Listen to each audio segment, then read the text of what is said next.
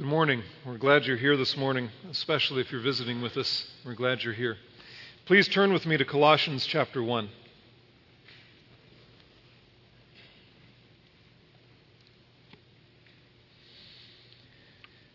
Colossians chapter 1. The men of David's mighty men are memorizing Colossians 1. Um, and when they don't, I understand that yesterday many of you uh, had to do quite a number of push ups. If we had the time, I'd ask you all, you men who are memorizing this, to stand and recite it from memory. But I'm not going to do that. You're off the hook. But this passage has been on our mind, and so I want to preach, especially, I'm going to read verses 1 to 14, but we will especially focus on 9 to 14. So follow along, either in your mind or on the page or the screen. Colossians 1 1. Paul, an apostle of Jesus Christ by the will of God, and Timothy, our brother, to the saints and faithful brethren in Christ who are at Colossae, grace to you and peace from God our Father. We give thanks to God, the Father of our Lord Jesus Christ, praying always for you, since we heard of your faith in Christ Jesus and the love which you have for all the saints, because of the hope laid up for you in heaven of which you previously heard in the word of truth, the gospel which has come to you. Just as in all the world also it is constantly bearing fruit and increasing, even as it has been doing in you also, since the day you heard of it and understood the grace of God in truth.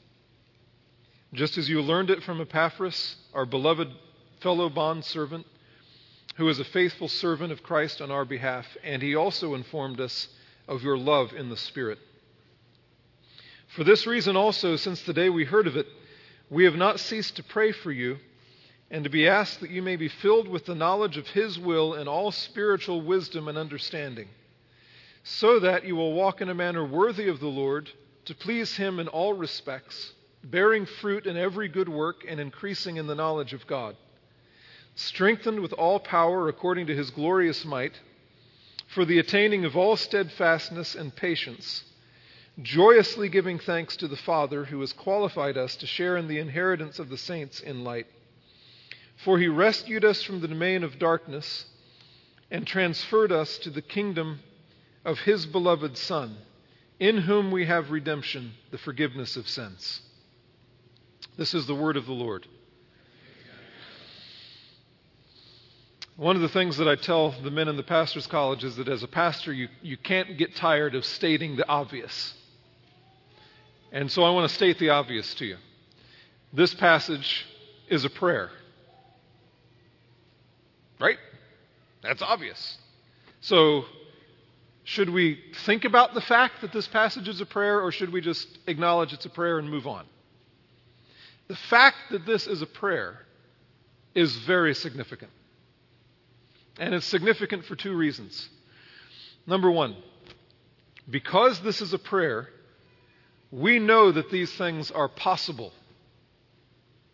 The things that we're going to look at in this prayer are possible. The Holy Spirit inspired this prayer. The, the, Holy Spirit inspired this prayer to be written down for us forever to tell us the kinds of things that are possible for us as Christians. These requests are legitimate requests. They continue to be legitimate requests. Not just for these people in 2,000 years ago, but for us.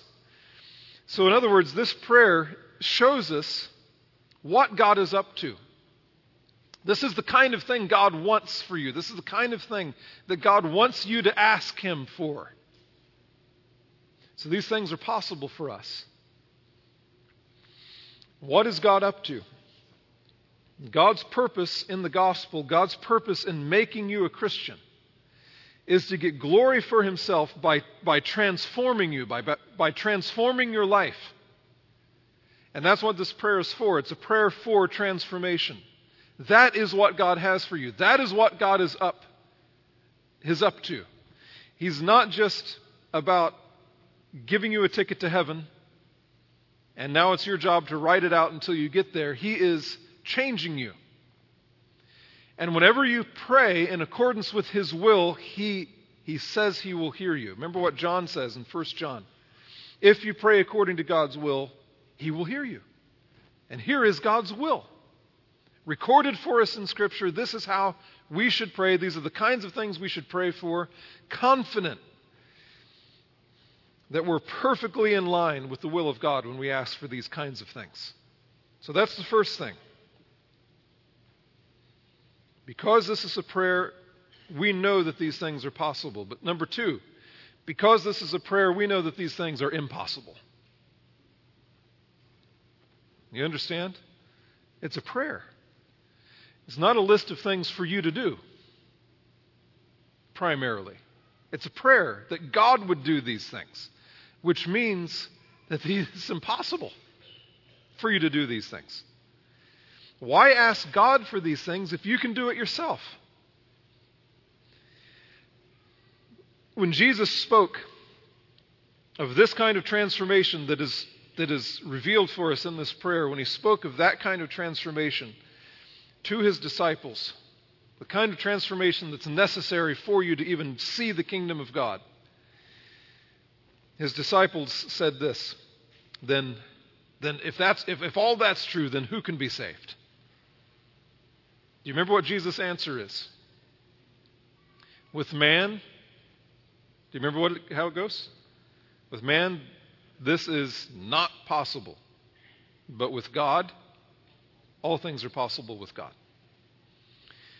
And that's exactly right. These things are utterly impossible if you read this prayer as a list of things that you need to do as, you know, handles on your boots that you need to pull on, right? to lift yourself up then you will fail and you'll have none of them because they are impossible unless God gives them to you. So, the fact that this is a prayer should be very encouraging for you. Yes, these things are possible for you, otherwise, they wouldn't be here. No, you cannot and you must not try to manufacture them on your own. They are gifts of God's grace, and God loves to give these kinds of things. So, this should be an encouraging fact. So, this is a prayer. Now, what's the occasion for the prayer? Verse 9. When does he pray this? Verse 9, he says, For this reason also, since the day we heard of it, we have not ceased to pray for you and ask. What reason? Why is he praying these things? Verses 3 to 8 tell us the reason for Paul's prayer. Look at this. He says, starting in verse 3, we give thanks to God, the Father of our Lord Jesus Christ, praying always for you, since we heard, so this is when, since we heard of your faith in Christ Jesus and the love which you have for all the saints because of the hope laid up for you in heaven, of which you previously heard in the word of truth, the gospel which has come to you, just as in all the world also it's constantly bearing fruit and increasing, even as it has been doing in you also since the day you heard of it and understood the grace of God in truth. Just as you learned it from Epaphras, our beloved fellow bondservant, who is a faithful servant of Christ on our behalf, and he also informed us of your love in the Spirit. For this reason also, since the day we heard of it, we have not stopped asking. Now, think about, think about what's going on there. Is there anything bad in verses 3 to 8? Any tragedies? Any difficult? Any weakness? Any sickness? Verses 3 to 8 is nothing but good news. We heard, we heard that you embraced the gospel. We heard that you believed in Jesus. We, love that you, we heard that you have love for all the saints, the hope. We, we learned that you are constantly bearing fruit, that the gospel is constantly bearing fruit. We learned of your love for all, for all the saints and the Holy Spirit. Oh boy, we better pray for you. It's exactly what he says. We better pray for you.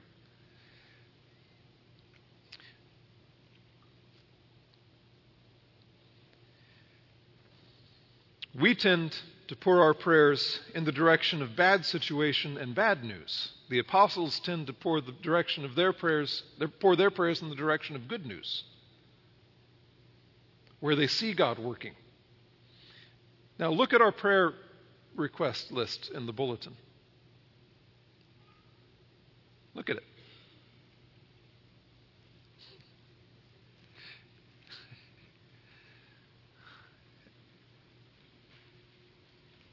Are those the kinds of things we should pray for? Yes.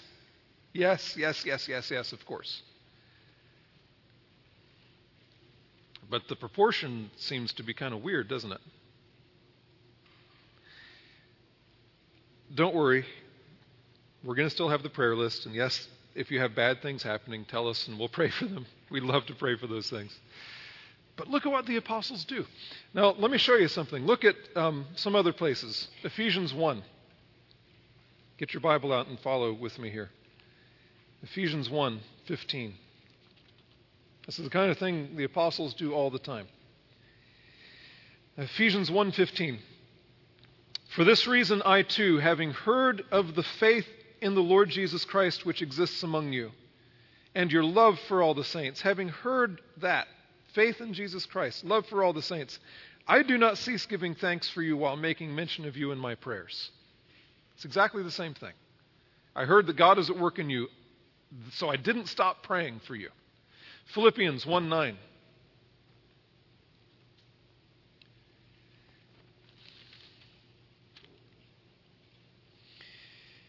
And this I pray,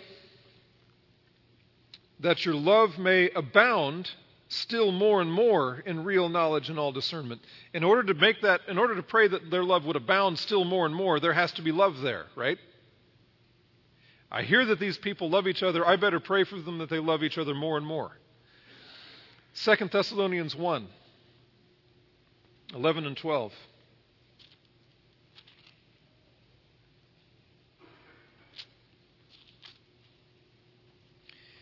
To this end also we pray for you, always, that our God will count you worthy of your calling and fulfill every desire for goodness and the work of faith with power so that the name of our Lord Jesus will be glorified in you and you in him, according to the grace of our God and the Lord Jesus Christ. We pray for you because you desire goodness and the work of faith with power. We've heard this, so we pray for you always. This is what the apostles do. They hear of the work of God and they pour their prayers in the direction of God's working.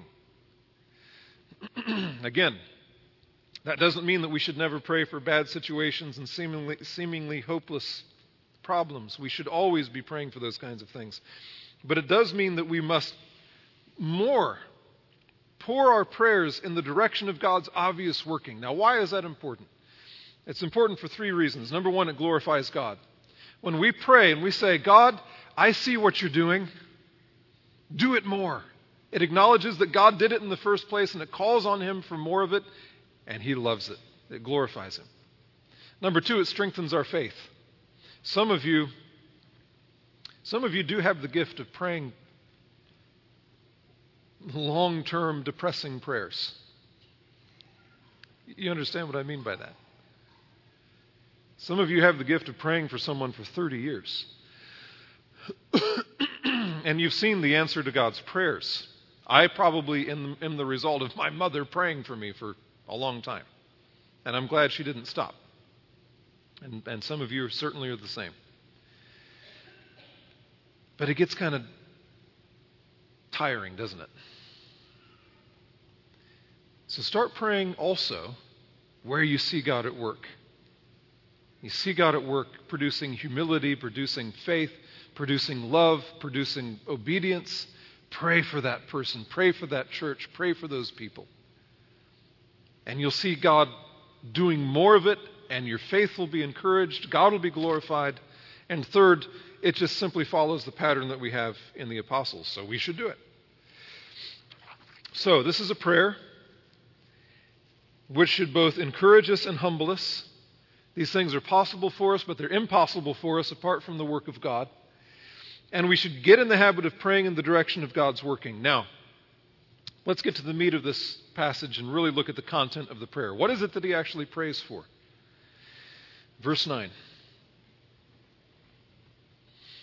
For this reason also, since the day we heard of it, we have not ceased to pray for you, and to ask that you may be filled with the knowledge of His will in all spiritual wisdom and understanding, so that you will walk in a manner worthy of the Lord to please Him in all respects, bearing fruit in every good work and increasing in the knowledge of God, strengthened with all power according to his glorious might, for the attaining of all steadfastness and patience, joyously giving thanks to the Father who has qualified us to share in the inheritance of the saints in light. For he rescued us from the domain of darkness and transferred us to the kingdom of his beloved Son, in whom we have redemption, the forgiveness of sins. If you look at this carefully, you'll see that he really only asked for one thing. It's only really one thing that he asks for here. And everything else props it up or comes out of it. He really asks for one thing. Verse 9 We have not ceased to pray for you and to ask that you may be filled with the knowledge of God's will in all spiritual wisdom and understanding. Now look at those words. We pray and ask that you may be filled. That word filled is a graphic word. It's a word like filled, like if you, if you, if you blew up a balloon and you know that if you put one more molecule of air in that thing, it's going to pop. Or if you have a glass of water, kids sometimes do this. They'll fill a glass of water so full that you can actually, if you look at it from the side, you can see there's a dome of water sitting on top, right? And if you just touch it, it's going to it's going to spill. And the, and the game is to see if you can walk across the room and not spill it on your carpet. Right? That's full. It's as full as it can possibly get. That's what this word is. Filled, overflowing, abounding, filled to the brim. With what? With the knowledge. This word knowledge, there are different words in the Bible for knowledge. And sometimes knowledge is about facts, it's academic, it's intellectual, it's the kind of thing you come to college to study. That's not this word. This is the word for experience knowledge. Knowledge that's full, knowledge that's deep because you've done it, because you've tasted it, because you've experienced it. It's the difference between knowing in theory that honey is sweet having never tasted honey, but knowing in theory, yes, I know the fact that honey is sweet. It's the difference between that kind of knowledge and the knowledge of the person who sticks his finger in the pot and licks it and says, Oh, honey is sweet. That's the difference. That's the kind of knowledge he's talking about. That you would be filled to the overflowing, abounding, filled to the brim with true knowledge, experiential knowledge, deep knowledge of what? of God's will. Now, what do we think of when we think of God's will? Let me ask a question. How many of you have read a book or been to a conference or a seminar or something, listened to a talk on finding the will of God? Come on, raise your hands high. I raise them high. Okay. Now, what do you what did they mean by that? Why is that one of the most popular things for college students to, to, to, to read or to hear or to listen to? Because what we, what we mean by that is okay, tell me who I should marry. How do I figure out who I should marry? How do I figure out what job I should study for? Should I take this job or that job? Should I move to this place or that? I need to know the will of God. It must be difficult because there's so many books written about it. It must be a trick. It must be hard. And so when we think of the will of God, we think of me.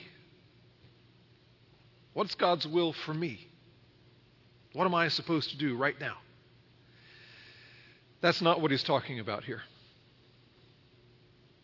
This is the knowledge of God's will. This is the knowledge of that which pleases God that which God desires, what God wants. It's that kind of will. And think of what this says. The prayer is that we would be filled, overflowing with this true, deep, experiential knowledge of what God wants of you. That's what it means. What does He want of you? Not should you take this job or that, or move here or there, but what does He want of you?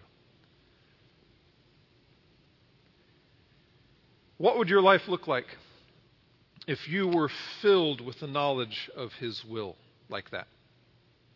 Would there be any difference?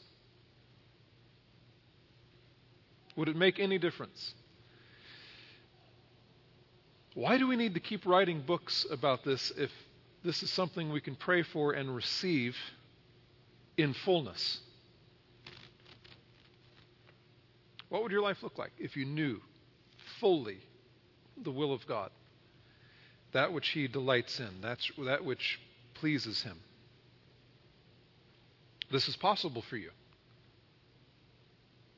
It's perfectly possible for you because God wants you to be filled with this kind of knowledge. Now, look at this. He modifies that basic request with two things in verse 9. He says, To ask that you may be filled with the knowledge of His will in all spiritual wisdom and understanding. S- wisdom and understanding.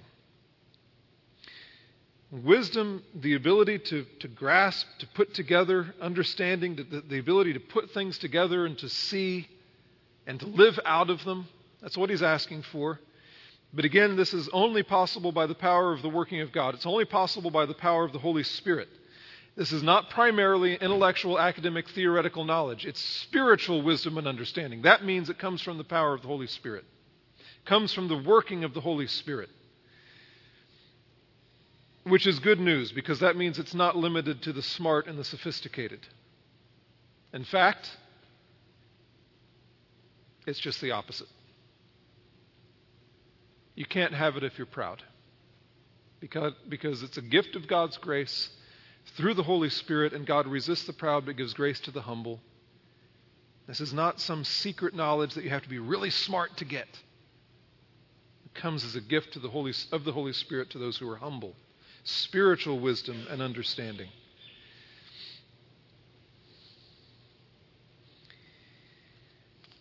So he prays that you'll be filled with the knowledge of God's will.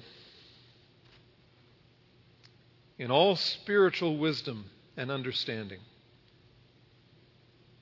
But why? Why? What would it be like if this prayer stopped there? It would be kind of smoky, right? Kind of not, I mean, we want something more to hang on to, something solid. And that's exactly what God gives us because He tells us why. Verse 10. We've not ceased to pray for you, verse 9, and to ask that you may be filled with the knowledge of His will and all spiritual wisdom and understanding, so that you will walk in a manner worthy of the Lord. Think of how significant that so that is. What he's saying is that knowledge is for obedience. knowledge is for obedience. That's what the word walk means. The word walk means so that you'd walk in a manner worthy of the Lord. Walk means practical, concrete, specific, observable obedience to God. Worthy means in a way that equals, in a way that's, that's appropriate for God. Walk in a manner worthy of the Lord. Live out the, the little public and private, seen and unseen details of your life in a way that equals the holiness of God. That's what he's saying. And he's saying that this knowledge that he prays for in verse 9 is not just for you to sit on, not for you to enjoy, not for you to have, you know, esoteric, spiritual, deep thoughts. It's so that you'll stop arguing with your husband. It's so that you'll stop disobeying your parents. It's so that you'll stop hating your wife. And if it doesn't lead to that, then it's not real. It has to go there. That's what it's for. So, knowledge is for obedience. Now, there's a bigger truth there that I want to back up and look at. If knowledge is for obedience, that's just a subset of something bigger. And I want to look at something bigger for a moment. Salvation is for obedience. Your salvation is for obedience. It's what it's for. God saved you so that you would obey. The ultimate purpose of your salvation is not so that you'll go to heaven when you die. The ultimate purpose of your salvation is so that you will obey Him right now. Now, how can I say that? Well, follow along. We're going to seven places, okay? So, so limber up those thumbs. Romans 8. Romans 8, 1 to 4.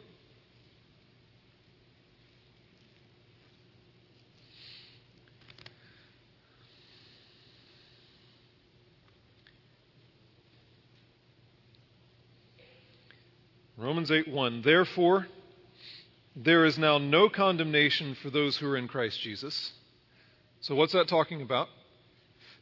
Salvation, right? Justification, forgiveness of sin, standing before God holy and blameless, uh, beyond reproach.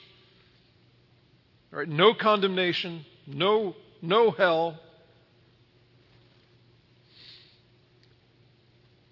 There, therefore, there is now no condemnation for those who are in Christ Jesus. For, he explains how that can be.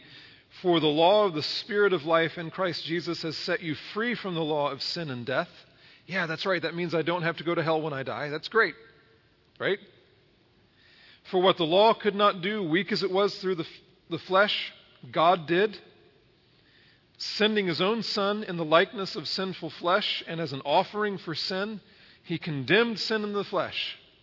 Praise God, he took away the, the condemnation of my sin. Right? That's true. That's what it says. Why?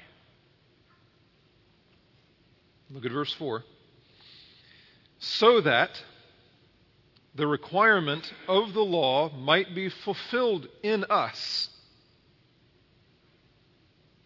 Yeah, yeah, so he's talking about justification by faith, right? God takes the righteousness of Christ and gives it to us. That's what he's talking about, right? No, it's not. That's what verse 1 is talking about. It's not what verse 4 is talking about. What verse 4 is talking about is this so that the requirement of the law might be fulfilled in us who do not walk, there's that word again, according to the flesh, but according to the Spirit. He's talking about obedience. Jesus Christ declared no condemnation. Jesus, God the Father, sent the Son to live a righteous life, to condemn sin in the flesh, so that you would obey. So that you could obey. So that the requirement of the law might be fulfilled in us who don't walk according to the flesh, but according to the Spirit. This is talking about obedience. Look at Romans 8:29.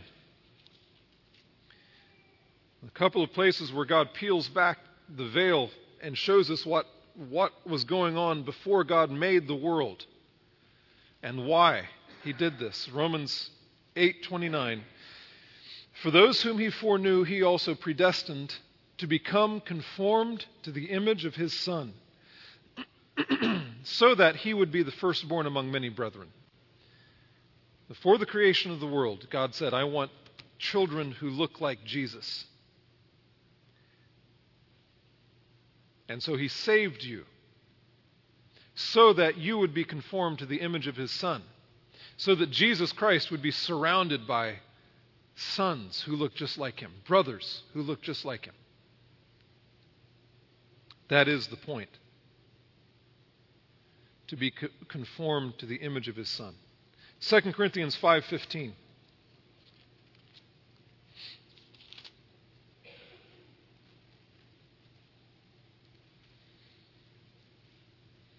Talking about the death of Christ, the cross, the gospel. But there's a point. Start in verse 14. 2 Corinthians 5:14 For the love of Christ controls us Having concluded this, that one died for all, therefore all died. and he died for all so that they who live, so that they who live might no longer live for themselves, but for him who died and rose again on their behalf. Why did he die? He died so that you'd stop living for yourself. That's the point. Whatever comes after the so that is the point. That's the point. He died so that you would obey him, so that you would stop living for yourself and live instead for him. Look at Ephesians 2, verse 10.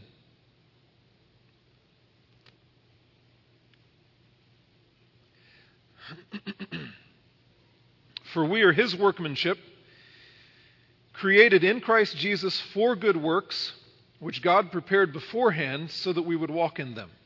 This is a passage about the gospel. You are dead in your trespasses and sins, but God, who is rich in mercy, by grace you're saved, not of yourself, gift of God, for you are God's workmanship, created in Christ Jesus for good works. The whole point is good works. Not just going to heaven, not just getting off the hook, but obedience. Look at chapter 5, Ephesians 5. This is everywhere. And I want you to see that it's everywhere. So bear with me. Chapter 5, verse 25. We think of this passage primarily when we think of husbands and wives and weddings, which is right for us to think about this passage with weddings and husbands and wives. He's talking to husbands, but he says something glorious about the purpose of Christ in your salvation in verse 25. Husbands, love your wives. Just as Christ also loved the church and gave himself up for her. So, what's that? That's the cross. That's the death. That's the gospel. That's, right? Gave himself up for her so that he might justify her.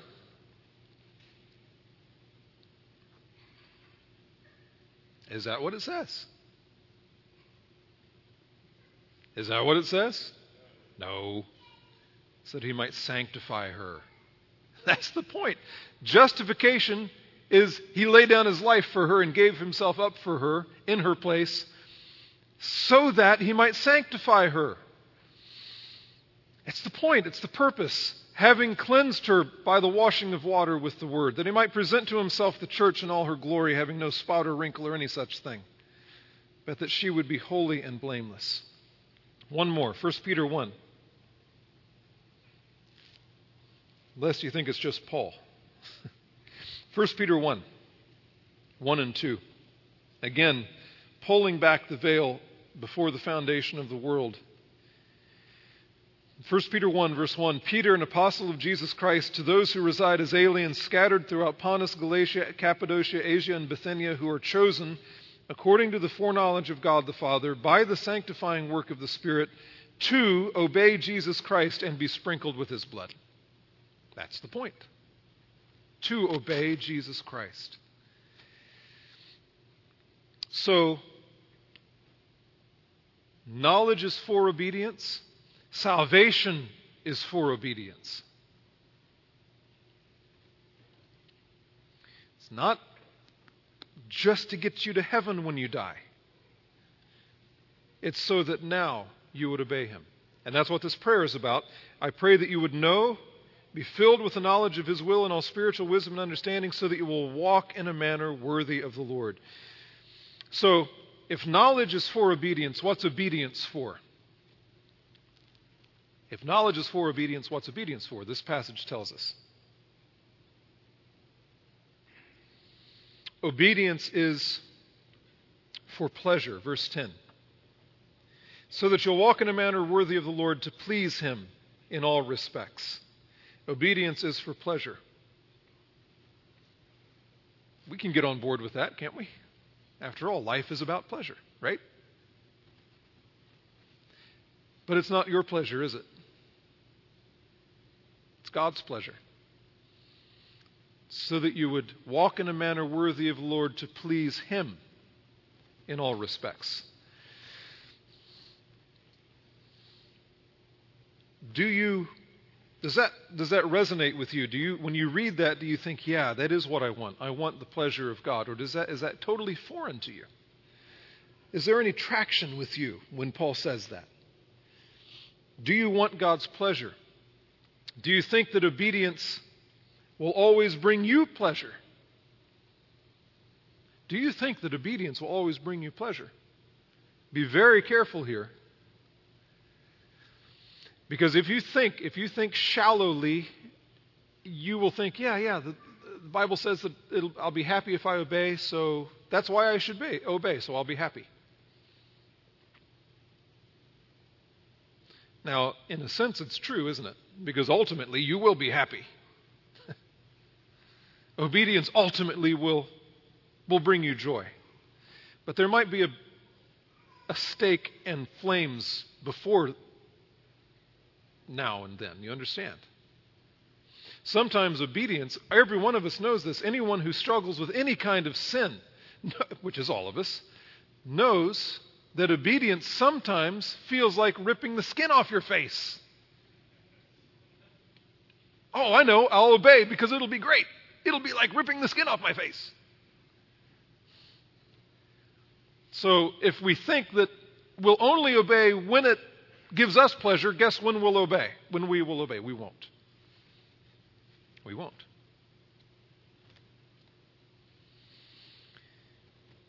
Because sometimes it's just awful, isn't it? So there has to be something bigger. There has to be something bigger than that. And here it is. We don't obey primarily because it brings us pleasure. We obey primarily because it brings God pleasure. But in order for that to work, you have to fear Him, you have to know Him, you have to honor Him, you have to love Him, or else you, you just won't care what pleases God.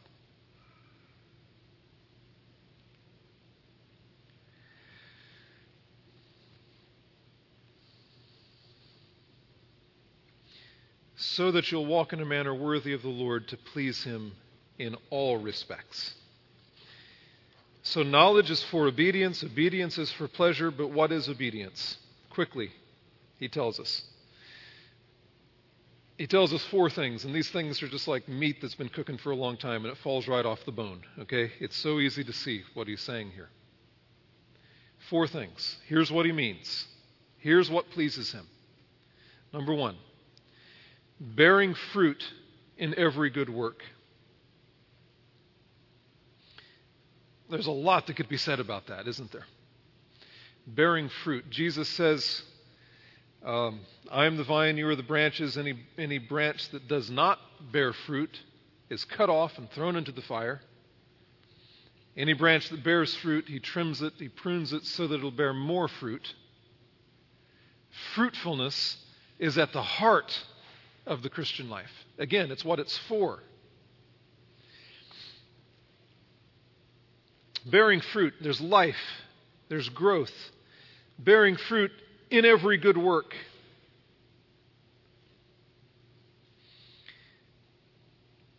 What does that mean? It's not rocket science. We know what every good work is because Jesus tells us. Remember when Jesus says in Matthew 25, You were hungry, I was hungry and you fed me. Remember this? I was thirsty, you gave me something to drink. I was in prison, you visited me. And the people say, Well, when did we, did we do that? When you did it to someone else, one of my brothers. James says in James chapter 1 pure and undefiled religion in the sight of God and our Father is this to visit orphans and widows in their distress and to keep oneself unstained by the world. Okay? So, don't be greedy. Stop looking at pornography. Stop acting and thinking like the world. And go visit people who need something. Good works. It's not rocket science. But man, is that missing from us, isn't it?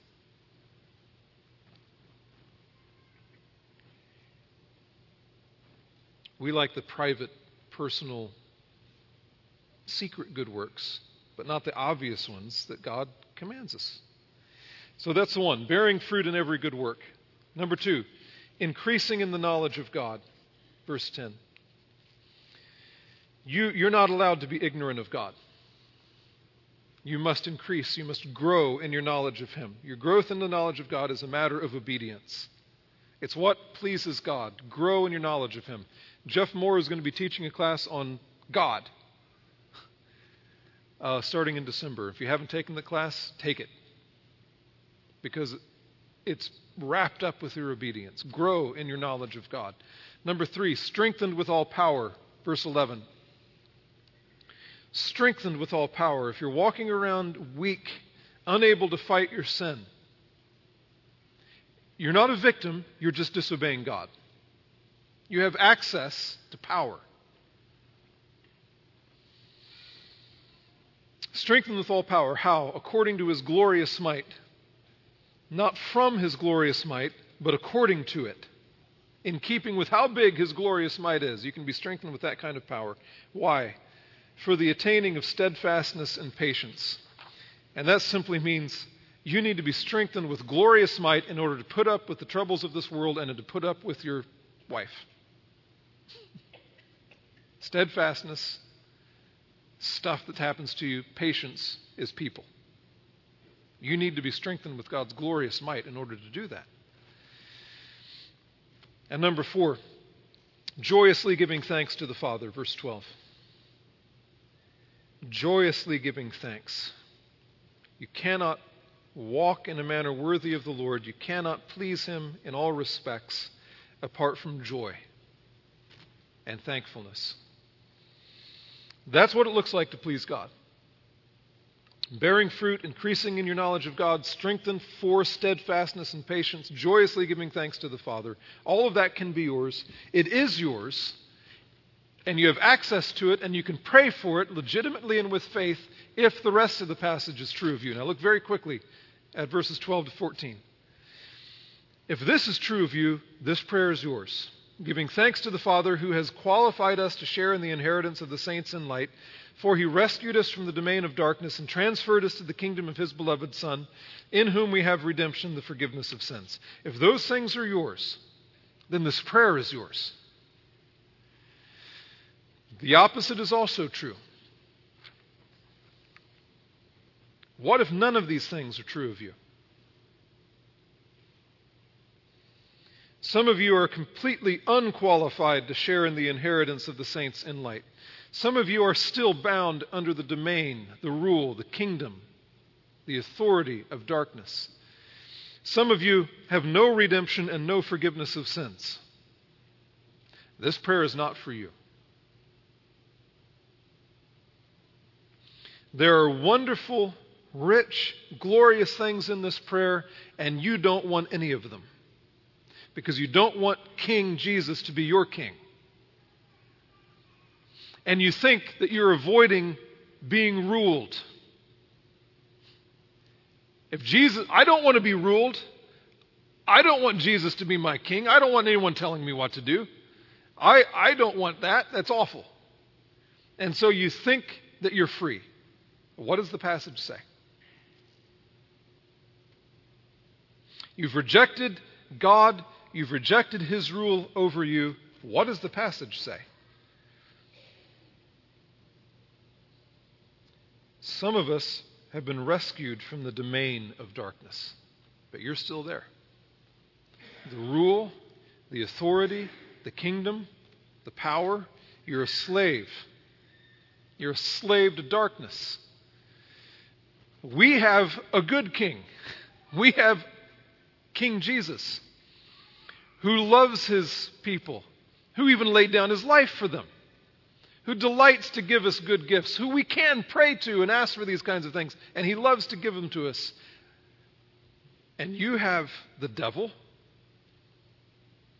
the father of lies, the one who comes to steal and destroy, the one who wants to kill you, and you think you're free? You have a malevolent king, we have a good king? And you think you're better off? You have no freedom at all.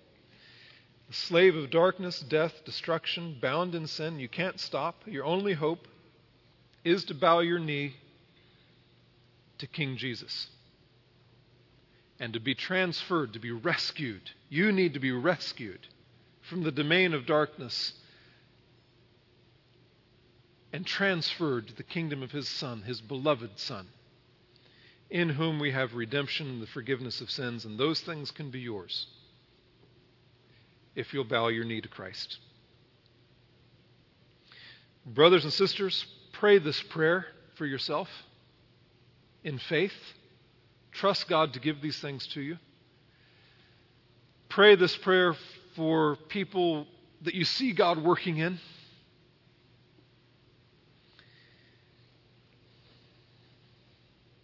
Let's pray.